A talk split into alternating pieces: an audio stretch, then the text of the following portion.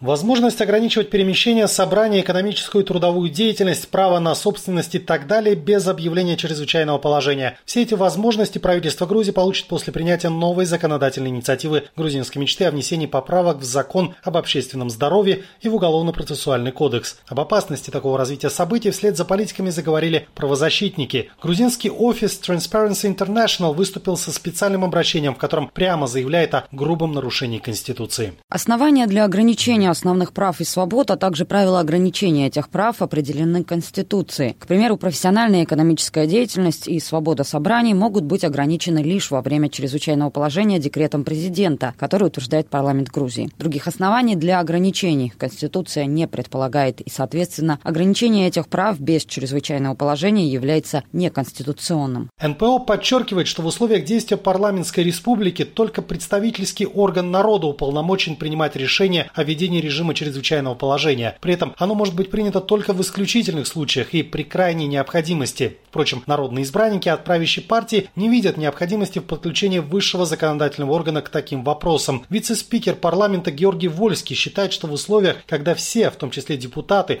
очень устали, созывать парламент на внеочередные сессии в случае необходимости введения новых ограничений нецелесообразно. Все устали устали от этой ситуации, в том числе и мы. Я не вижу необходимости каждый раз в случае необходимости введения каких-то ограничений в условиях борьбы с коронавирусом собирать парламент. Бывшая соратница Вольского по правящей партии Эко Бесселия считает такую позицию странной. По словам независимого депутата, парламент все эти два месяца находится фактически на каникулах, и от чего мог так устать Георгий Вольский для нее загадка. А вот что касается решения грузинской мечты в ускоренном режиме принять поправки, в этом Бесселия видит большую опасность для самого принципа парламентской республики. По словам бывшего председателя юридического комитета, парламент как раз и является гарантом того, что правительство, кто бы его ни возглавлял, не сможет воспользоваться законом в политических целях.